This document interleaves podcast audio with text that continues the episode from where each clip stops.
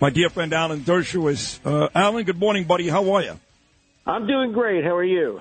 I'm great. So when I look at uh, what John Turley was talking about there, that's a big win for Trump yesterday that the Supreme Court has decided to look at this. And again, at the very least, it delays it. I know Smith wanted to go to trial uh, as soon as Monday, this Monday. That won't happen now till maybe June or July. So I think you'd agree. Big win in this one for Donald Trump yesterday. Oh, I think it's a bigger win than that. I think it's unlikely this case now goes to trial before the election. I think what the Supreme Court has basically said is we're not accepting election interference by a special counsel to have a trial without an appeal, just a trial, down and dirty, in order to influence an election. That's the number one big, big win. Number two big win, and this I run into all my academic colleagues who disagree with me on this. I think there is some degree of immunity for a president. And the question is how much and where. Now, his own lawyer, I think, made a tactical mistake when he answered the very, very provocative question could a president tell the SEALs to go kill his political opponent?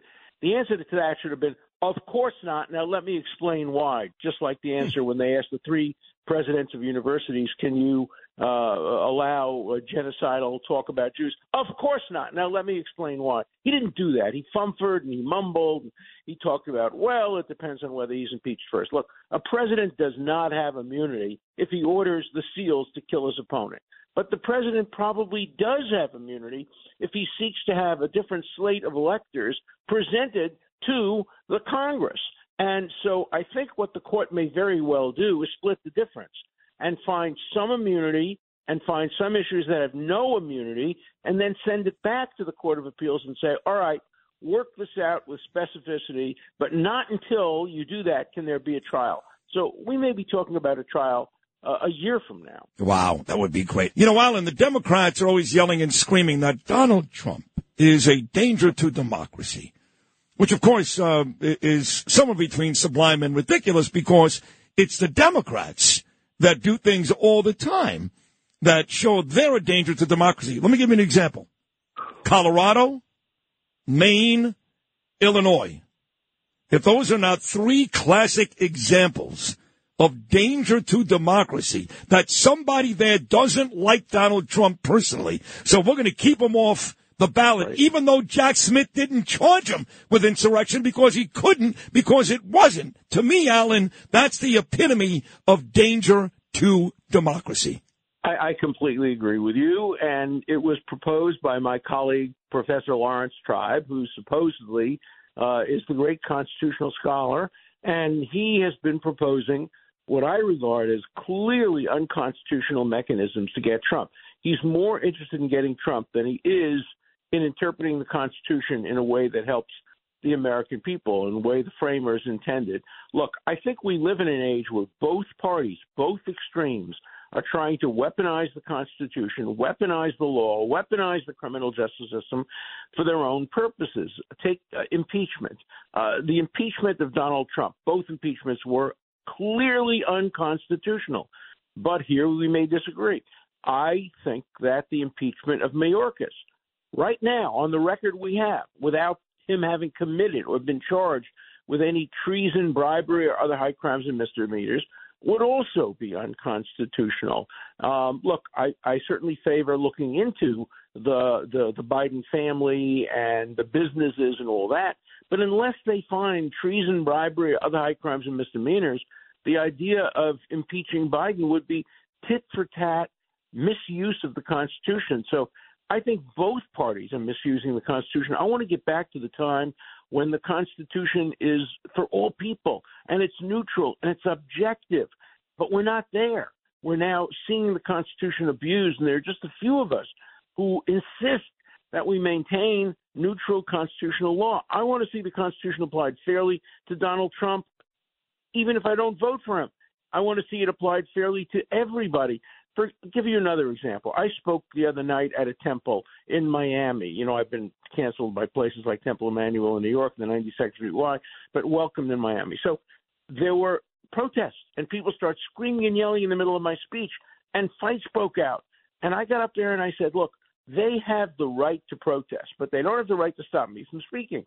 So let's apply a neutral standard. I defended the right of anti Israel, pro Hamas people to get up and ask me a hard question, but not to stop me from speaking. It's that kind of analysis that I think is is is, is required and is not being done the Constitution can't be for me, but not for thee. It has to be for everybody.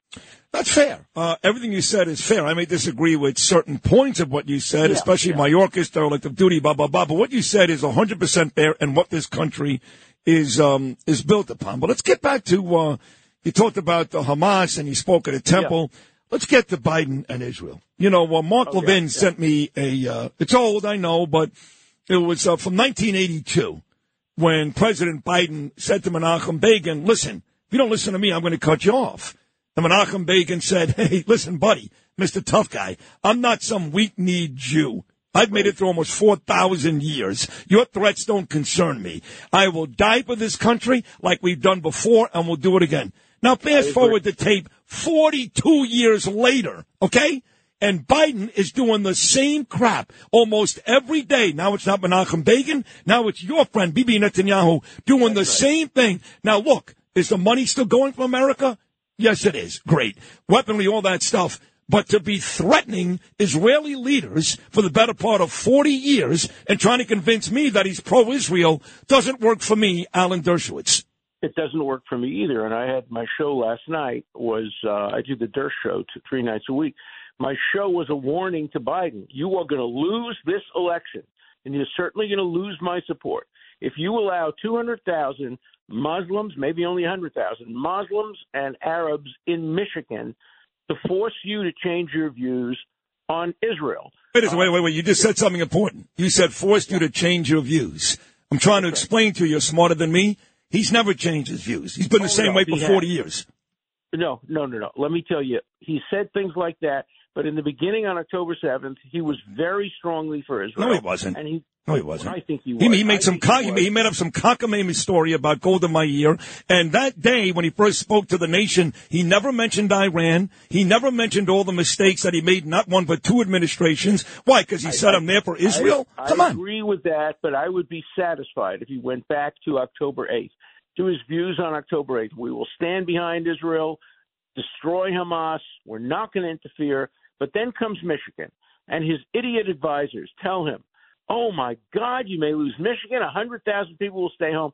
First of all, the Arab and Muslim votes are not going to stay home. They're gonna, not going to vote. They're not going to allow Trump to be elected. Number one. Number two. There's nothing Biden can do to satisfy these extremists who live in Dearborn, Michigan. They don't want a ceasefire. They want the cease of Israel.